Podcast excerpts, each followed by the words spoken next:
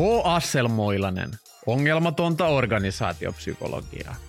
Podcastin tarjoilee henkilöarvioinnin erikoisyritys Asselmointi Oy.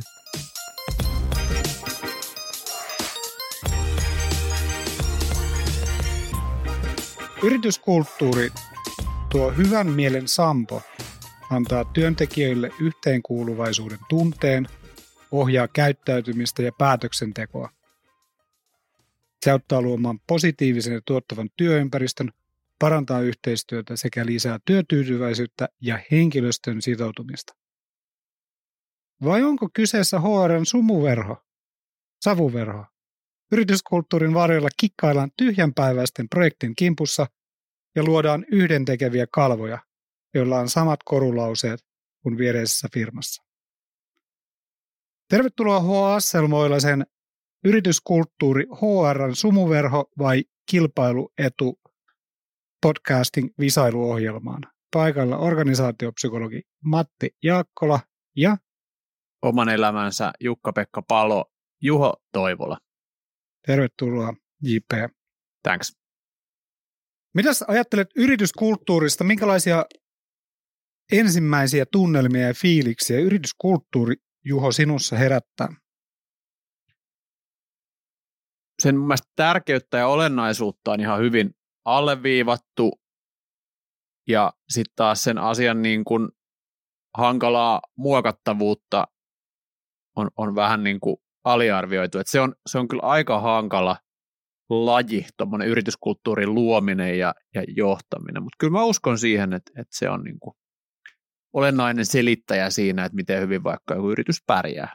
Mä aina mietin sitä, että onko yrityskulttuurilla oikeasti mitään virkaa ja onko semmoista ylipäätänsä olemassakaan. Hmm. Että et, et onko jotain sellaista, jota me pystytään muokkaamaan ja mikä, mikä sen tärkeys ylipäätään on. Kyllä. Ja miten se niin kuin linkittyy vaikka johtamiseen ja, ja semmoisen niin arjen asioiden järjestelyyn. Et mä oon koettanut niin kuin, sen sijaan, että puhutaan yrityskulttuurista, niin, niin puhuu, puhuu vaikka semmoisista asioista, että mihin meidän yrityksessä käytetään aikaa. Mm. Se on niin kuin yrityskulttuuri ilmentymä. Meillä käytetään aikaa podcastien nauhoittamiseen tai että meillä käytetään aikaa golfin peluuseen, niin se on niin kuin yrityskulttuuria. Tai yrityskulttuuria on se, että miten tehdään päätöksiä. Mm. No, meidän yrityksessä kaksi omistajaa tekee kaikki päätökset ja muut vikisee. Se on niin kuin yrityskulttuuria. tai että yrityskulttuuria on se, että mitä juhlitaan tai mistä palkitaan. Meidän yrityksessä palkitaan ne, jotka on tehnyt eniten laskutettavaa työtä ja muita ei palkita mistään. Se on niin kuin meidän yrityskulttuuria, että et jotenkin semmoiset niin arvoihin pohjautuvat kiteytykset, niin, niin se on just tämmöistä, niin kuin siellä on ehkä sellainen tavoitekulttuuri näkyy, mm. että tämmöinen me haluttaisiin olla, jos me, jos me saataisiin toivoa, millainen me haluttaisiin olla, mutta sitten se, että miten, millaisia me oikeasti ollaan, niin ilmenee ehkä paremmin tuollaisten kysymysten kautta. Paljon joskus semmoisessa konsulttitoimistossa töissä urani alkuvaiheessa ja, ja se, siellä se yrityskulttuuri oli jotenkin kopioitu 1700-luvun brittiläisestä hiilikaivoksesta. Niin kuin aamulla pomo huusi työntekijöille, löi laiskimpia kepillä, rutiininomaisesti itketti kaikkia naispuolisia työntekijöitä ja herkempiä miehiä ja sitten uhkaili kaikkia. Ja ylipäätään niin kuin suunnilleen kaikkia pelotti tulla töihin. Mm. Ja maanantai-palaverit oli sellaisia, joissa, joissa ihmisiä kiusattiin. Mutta siitä huolimatta yritys teki niin kuin hyvää tulosta, asiakkaat palas, asiakkaita jotenkin halveerattiin niin kuin siellä johdon toimesta, mutta silti ne vaan halusi ostaa lisää. Eli se yrityskulttuuri oli aivan kamala, mutta viivoja tai viiva alle ja päälle kertyi, kertyi isoja numeroita. Kyllä, joo. Ja, ja tietysti tänä päivänä paljon todistetaan siitä, että, että pehmeät arvot ja, ja semmoinen ihmisten niin kuin hyvä kohtelu on se, mistä tulee ne niin kuin suuret tehot, mutta edelleen 2023 vuonna me nähdään paljon sitä, että miten niin kuin tyrannimaisella johtamisellakin saadaan hyviä tuloksia aikaiseksi. Tota, asia, asia on niin kuin moniulotteinen. Joo, ja sitten siihen tulee niin kuin paljon, että mihin, mihin kaikkeen me suostutaan, että minkälainen työelämä me suostutaan hyväksymään, että hyväksytäänkö mm. me sellainen työelämä, että jos me työskennellään 14 tuntia päivässä ja, tota, ja kaikki meidän vapaa-aika valuu ikään kuin sen työnantajan laariin ja siitä vastikkeeksi me saadaan ehkä isoa palkkaa ja suurta statusta ja, ja mieli hyvää vai halutaanko me jotain muita asioita. Ja, ja ehkä sitten siinä niin kuin tulee työntekijän haasteet, miten pystyn sen oman elämäni ja omat arvoni liittämään sen työntekijän arvoihin ja työntekijän ajatusmaailmaan. Hmm. Ja mun mielestä se on pelkkä arvaus, kun sä menet yritykseen töihin, että minkälaista siellä ehkä voi olla. Niin, siinähän se selviää sitten niin kuin hirveän vaikea sitä on ymmärtää tai edes kommunikoida etukäteen. Ja, ja toi on mun mielestä ihan hyvä aspekti just tämä, että yrityskulttuuri on myös se, että miten paljon töitä tehdään ja esimerkiksi miten myöhään töitä tehdään. Muistan, kun olin erässä suomalaisessa lentoyhtiössä töissä, niin kuljin siellä, en, en kerro mikä. Eikä anneta, niin, kuljin, kuljin iltaisin siellä avokonttorilla hätistelemässä ihmisiä töihin, koska mä ajattelin, että mä oon nyt HR, mä oon tämmöinen yrityskulttuurin airut, ja se mun pieni panos siihen yrityskulttuuriin oli se, että et, tota, noin, et, tota, lähtekää menemään kotiin ne täältä. Et mä olin vähän sellainen niin kuin unilukkari tai nukkumatti siellä toimistolla, että kävin potkimassa ihmisiä kotiin, kun ne oli siellä suorittamassa sankarityöntekijän velvollisuuksia ja hiomassa jotain Exceleitä tai PowerPointteja kahdeksan aikaan illalla. Kävin siellä huutelemassa, että menkää kotiin. Silloin kun olin itse siellä toimistolla, lähinnä ehkä siitä syystä, että, että tota noin, niin silloin olin poissa kotoa aina välillä öitä, niin ei ollut mitään muutakaan tekemistä kuin olla töissä. Niin ainakin niitä perheellisiä ihmisiä koitin hätistellä sitten kotiin. Käsikirjoituksessa lukee, että huusit niille, että menkää kotiin, kukaan ei tule hautajaisiin.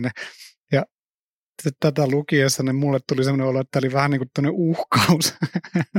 No siis se tavallaan olikin ja muistan kun tapasin siellä silloisen Finnaarin operatiivisen johtajan Ville Ihon, joka on nykyään terveystalon toimari, niin näin sitten Villen siinä mun hätistelykierroksella ja, ja sanoin jotenkin sellainen, koitin tuttavalliseen sävyyn tällaista ylempää johtoon kuuluvaa henkilöä puhutella, että päätit sitten lähteä, ei kun että, että sait sitten luvan lähteä kotiin, totesin Villelle ja sitten se katsoi mua vähän aikaa, että mikäs äijä ja sitten se totesi semmoisella villemäisellä äänellä, että en kysynyt keneltäkään lupaa. Okei. Okay. Mielestäni oli hauska, hauska lohkaisu.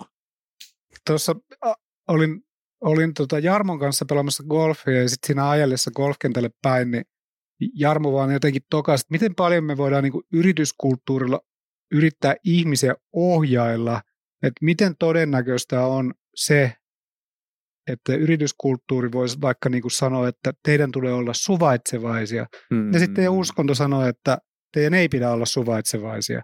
Kyllä. Ni, niin miten paljon se yrityskulttuuri voi meihin oikeasti vaikuttaa, kun siellä on kaikki muut meidän kulttuurit, uskomukset ja ajatukset siellä taustalla. Ja miten todennäköistä se on? Mm. Ja pitääkö me olla so, so, niin semmoisia suvaitsevaisia työajalla ja muuten sitten suvaitsemattomia?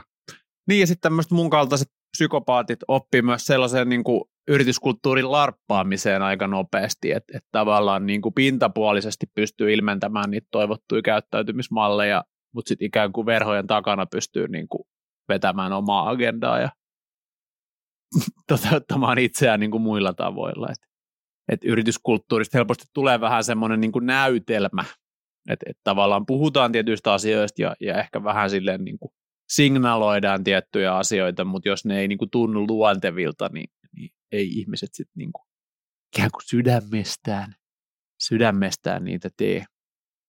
Ei niin.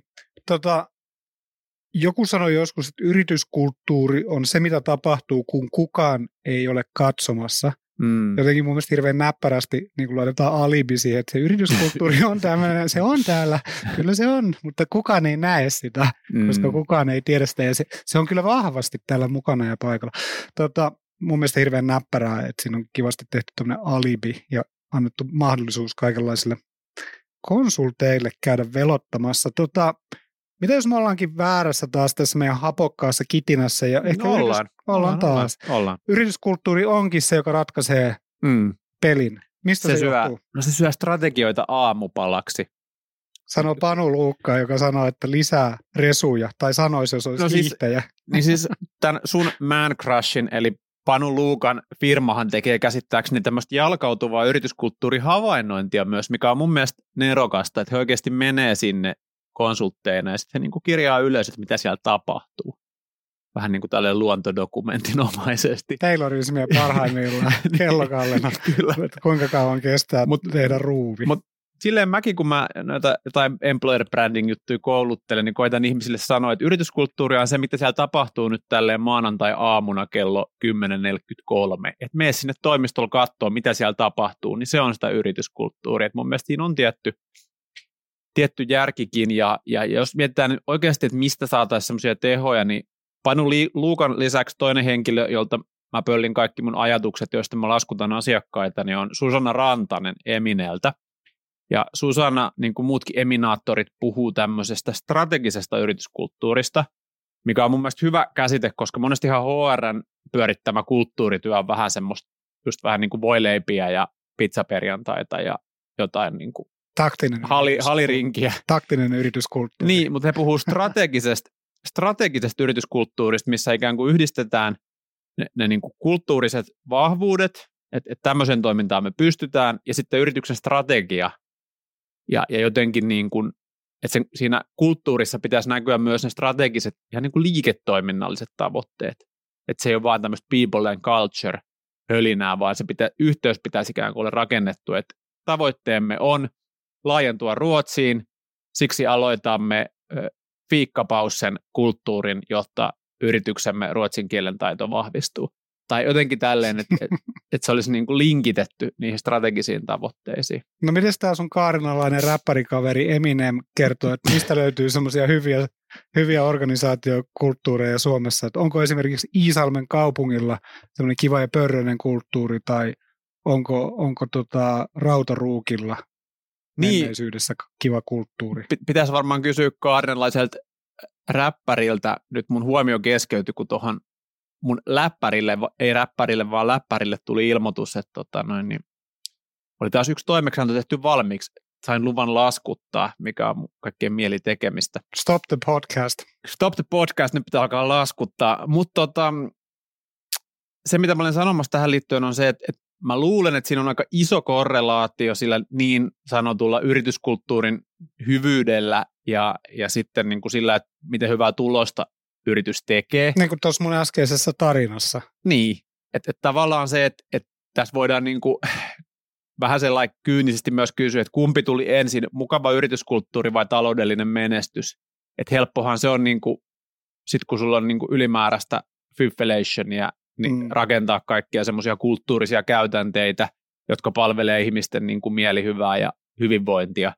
Et, et mun mielestä kiinnostava kysymys olisi just tämmöisellä niin kuin matalapalkka-aloilla tai, tai muualla, missä jossain vaikka just niin kuin, missä sai, mikä tahansa paikka, mikä työllistää sairaanhoitajia tai, tai joku tämmöinen, että et näyttäkää näistä, koska ne on aina niitä niin kuin ohjelmistokonsulttifirmoja tai pelifirmoja tai jotain muita, mistä ne esimerkit kaivetaan. Mm, kyllä. Ja, ja just nämä Panu Luukat ja Eminetkin, kaikki kunnia heille, mutta monesti valitsee asiakkaakseen myöskin semmoisia firmoja, joissa he tekevät ikään kuin hyvistä firmoista erinomaisia. He ei ole siellä sarjassa, missä tehdään niin kuin paskoista firmoista hiukan vähemmän paskoja. Ja siellä sitä työtä tarvittaisiin täällä lempääläisillä niin kuin konepajoilla. Ei sinne ketään kutsu yrityskulttuurikonsultteja, vaan, vaan siellä niin kuin lomautetaan porukkaa ja, ja vittuillaan päin naamaa ja tehdään hyvää tulosta. Tota, onkohan tuo yrityskulttuuri samankaltainen juttu kuin joukkueen urheilussa kohesio? Sillä Jyväskylän yliopistossa Jarmo Liukkonen, terveisiä Jarmo Liukkoselle, kun tutki muun muassa tämmöistä kohesiota ja, ja se tarkoittaa sitä yhteenkuuluvaisuutta, mitä joukkueessa on. Ja sitä pitää olla riittävästi, mutta ei liikaa. Et muutenhan siellä on, niin kuin, jos ei sitä ole juuri ollenkaan, niin kaikki on semmoisia niin kuin, Beast Eat Beast-tyyppejä, jotka vaan tota, tekee omaa juttua omalla tavallaan. Tai jos se on liian kivaa, mm. niin sitten ollaan vaan semmoisessa niin kivassa ompeluseurassa ja unohdetaan se urheilu ja maalien tekeminen. Et ehkä tämä organisaatiokulttuurikin on samankaltainen, vähän niin kuin hygieniatekijä, että et niin kuin ihan kamalassa organisaatiokulttuurissa, niin siitä alkaa olla jo haittaa. Ja sitten jos se menee överiksi, niin siitä ei enää ole mitään hyötyä. Et, et kolmas flipperi aulaan ja pajatso ei enää auta. Mm. Ja se on myös niin kuin kaikki organisaatiot muutenkin niin muutoksessa koko ajan, että vähän niin kuin ehkä meillekin muistutukseksi tähän meidän omaan kasvuyritykseen, että, että ikään kuin niihin kulttuurisiin käytänteihin, mitä luodaan, että, että tälleen me toimitaan, näin me pukeudutaan ja tämmöistä asiat me juhlitaan ja että jäädä ikään kuin jumiin, että me keksittiin aluksi tämmöinen juttu ja nyt tällä mennään loppuun asti, vaan niitä voi niin kuin myös muokata ja, ja kehittää ja tiettyjä asioita voi lopettaa ja tiettyjä uusia asioita voi ottaa käyttöön, että se olisi myös semmoinen niin kuin ajassa elävä ja kehittyvä juttu. Meillä ei ole semmoista villapaita-sponsoria vielä, mm. mutta me ollaan vaihdettu villapaidat Alpan villapaitoihin. Jyväskyläläinen merkittävä alpakka villapaita yritys. Suosittelen ehdottomasti tämmöisiä Alpan villapaitoja kaikille. Joo, siitä on tullut psykologien keskuudessa vähän tämmöinen meemi-ilmiö, ja koska mekin tietysti halutaan niin kuin ammattikunnan lippua kantaa, niin olemme valinneet työvaatteeksemme tälle vuodelle Alpan villa puserot. Mielestäni kyllä enemmän halutaan sellaista meemikulttuuria tukea. Se on, se on tietysti meille tärkeämpi ja rakkaampi asia kuin psykologikunta. Hei, nyt kun meillä on vielä muutama minuutti aikaa, koska niin keksin, näillä ei ole siis mitään kestoa näillä podcasteilla, mutta, mutta meillä on muutama minuutti aikaa, niin nyt kun meillä on tästä yrityskulttuurista puhuttu ja meillä kiinnostaa tietysti rekrytointi ja ihmisten arviointi ja asselmointi, niin miten sitä voi hyödyllisesti, tarkasti ja tarkkasilmäisesti mitata rekrytointitilanteessa sitä human culture fittiä? Hmm. No tietysti voi ottaa tämmöisiä erilaisten yritysten tuottamia psykologisia tai psykometrisiä työkaluja, missä on jollain tavalla mallinnettu sitä kulttuuria ja sitten kysytään yksilöiden preferenssejä ja sieltä tulee joku kulttuurin match score, mutta mut ehkä itse ottaisin sen pragmaattisemman niin kuin tavan, että mä kertoisin niistä kulttuurisista käytänteistä ja kävisin niin kuin ihmisen kanssa keskustelua, että miltä tämmöinen kuulostaa. Että meillä on tapana perjantai-aamuisin kokoontua toimistolle ja, ja pitää tämmöinen tunni, tunnin joogaretriitti, jonka jälkeen jokainen kertoo viikon merkittävimmät haasteet ja saavutuksensa ja sitten, sitten lätkitään toisia selkää, että miltä tämä susta kuulostaa. Missään ei tehdä mitään noin kiinnostavaa ja toi on ehkä sellainen asia, mikä mm. tulee tähän kulttuurijuttuun myöskin, että ne kulttuurit, joita työympäristössä jotenkin hmm. kasvatetaan, niin niiden pitää sopia kaikille, niiden pitää olla hirveän inklusiivisia. Hmm. Ja kun ne on inklusiivisia, ne on täysin hampaattomia. Kyllä. Ke, ke, missään ei tapahdu mitään niin kiinnostavaa, että oikeasti joogattaisi ja lätkittäisi selälle ja tota, kehuttaisi tyyppejä. Niin, niin kuin on tainnut jossain aiemmassa podcastissa sanoakin, niin, niin tavallaan vaikka, vaikka en hyväksy, niin, niin jollain semmoisella pervolla tavalla ihailen, ihailen esimerkiksi semmoisia yritysjohtajia, joihin on itsekin törmännyt, jotka on sanonut vaikka suoraan, että et, et me ei tänne mitään naisia tai ulkomaalaisia oteta töihin. Sehän tietysti ihan hirveän väärin, mm. mutta mut heillä on ainakin niin kuin ymmärrys siitä, että et millä tavalla he sitä omaa jalkaansa sahaa. Okei, okay. niillä on selkeä käsitys, millä tavalla ne on ääliöitä. Niin, kyllä. Okei. Okay. Miten sitä yrityskulttuuria voi mitata niin kuin järkevällä tavalla? Vai voiko sitä mitata? Vai pitääkö vaan luottaa siihen omaan tuntumaan, että hmm. täällä on tällaista ja näin? No kulttuureja on tutkittu ja jos miettii semmoisia kvantitatiivisia lähestymistapoja, niin nämä Hofsteden dimensiot on esimerkiksi ihan käytännöllinen työkalu kansallisten kulttuurien vertailu, Joo. miten vaikka Suomi tai Japani on erilaisia, tai miten vaikka Venäjä ja Kolumbia on erilaisia kulttuureja. Ja koska organisaatiossakin on kyse ihmisryhmistä, niin, niin niistä on olemassa mun mielestä Hofstede Insightsilla esimerkiksi semmoinen yrityskäyttöön tarkoitettu versio, niin mielestäni tämmöiset niin kuin itse kyllä tykkään tämmöisistä dimensioista tämmöisenä arviointiniilona, että mun mielestä aina auttaa tuomaan jotain jotain niin kuin näkemystä siihen, että vaikkapa miten feminiininen versus maskuliininen joku organisaatiokulttuuri on, tai miten yksilökeskeinen versus yhteisö, yhteisöllinen se on. Että niissä kuitenkin on ihan Suomessakin yritysten välillä aika paljon eroja. Mm, kyllä, ja sitten tuollaiset niin kansainväliset kulttuurit ja sellaiset, niin niissähän on semmoisia näkyviä eroja ja tulee haasteita esimerkiksi niin kuin aikakäsityksen suhteen. Mm. Että tota, että tota, Australiassa mä lähetin kaverille viestin, että, että, tota, että kello on nyt jo kolmea minuuttia yli, että missä sä oot, että sun piti olla täällä. Ja sitten intialainen kaveri, tota, joka sitä seuraili sitä, että, että meillä kyllä riittää täällä Intiassa ihan hyvin, että ollaan saman tunnin aikana, että ei niin kuin kolme minuuttia ole vielä mikään ongelma. Ja mm. sellaisia niin kuin pieniä niin kuin asioita huomaa helposti, kun maailmalla kiertää, että ihmiset ajattelee asioista hieman eri tavalla.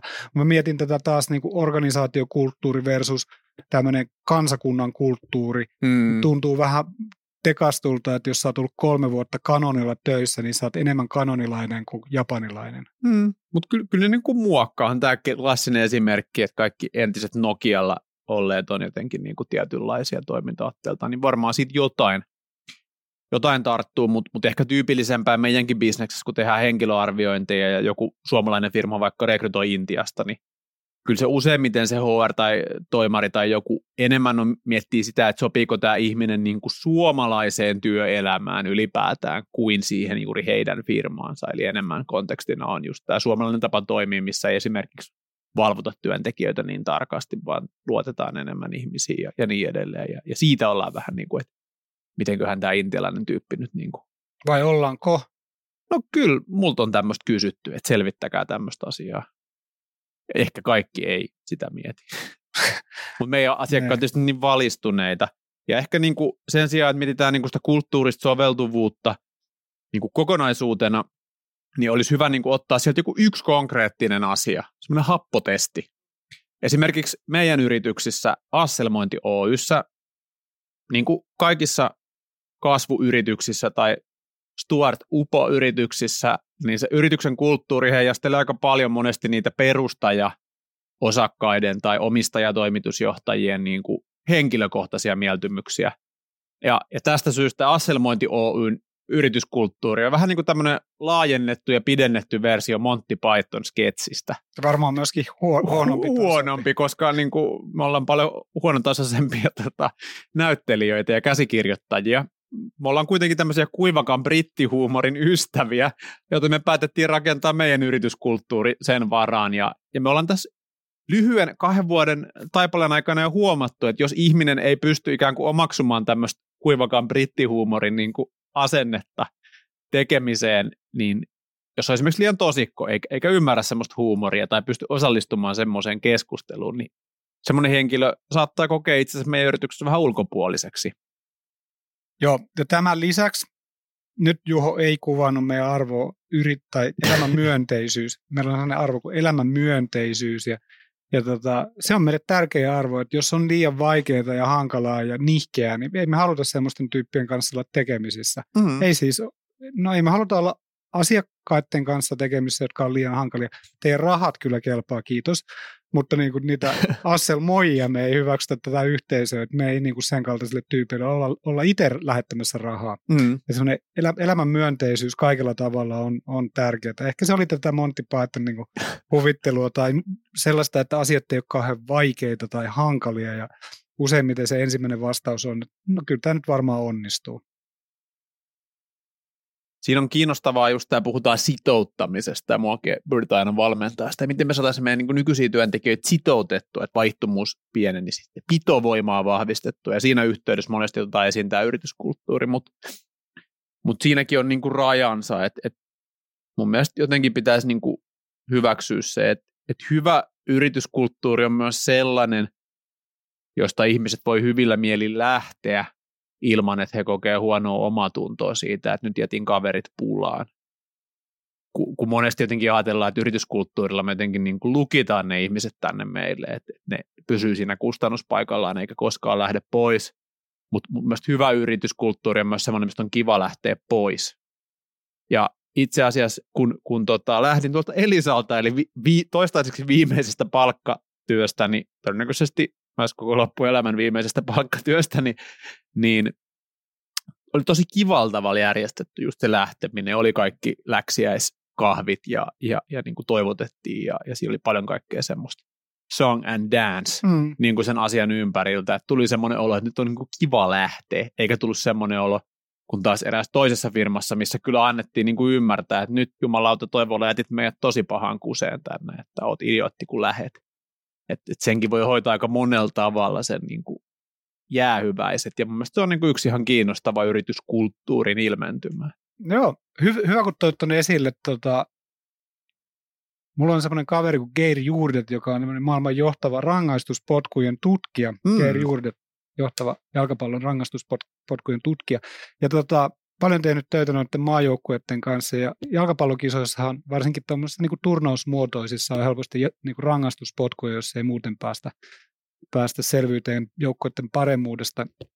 Ja rangastuspotkujoukkueet, jotka on ikään kuin yhtenäisempiä ja yhdessä menee hakemaan sen epäonnistuneen henkilön sieltä niin kuin rangaistuspotkun laukaisupaikalta ja myöskin ottaa hänet siihen yhteisöön takaisin mukaan, ovat menestyksekkäämpiä. Siinä on varmaan sama asia kuin tuossa sun pois lähtemisestä, että siinä ei niinkään suojella enää sitä henkilöä, joka epäonnistui tai sinun tapauksessa epäonnistui ja lähti pois, vaan siinä suojellaan niitä muita ihmisiä, jotka on vielä siinä organisaatiossa, jotka on menossa vielä laukaisemaan, että ne tietää, että heitä ei tulla hyljeksimään mm. ja heitä ei hylätä yhtä lailla kuin ne eri, eri salaiset piti niin kuin omistaan kiinni, että mm. me pidämme teistä kyllä huolen ja samalla tavalla, jos te päätätte lähteä, niin niin kaikki on ihan hyvin. Ostamme teille kakun. Niin, mm. kyllä. Et mun mielestä siinä on tämmöistä niin kuin itsensä suojelua sitä kautta, että näytetään, että meiltä saa lähteä hyvin mielin pois ja meillä saa epäonnistua ja silti voi olla vielä rakastettu ja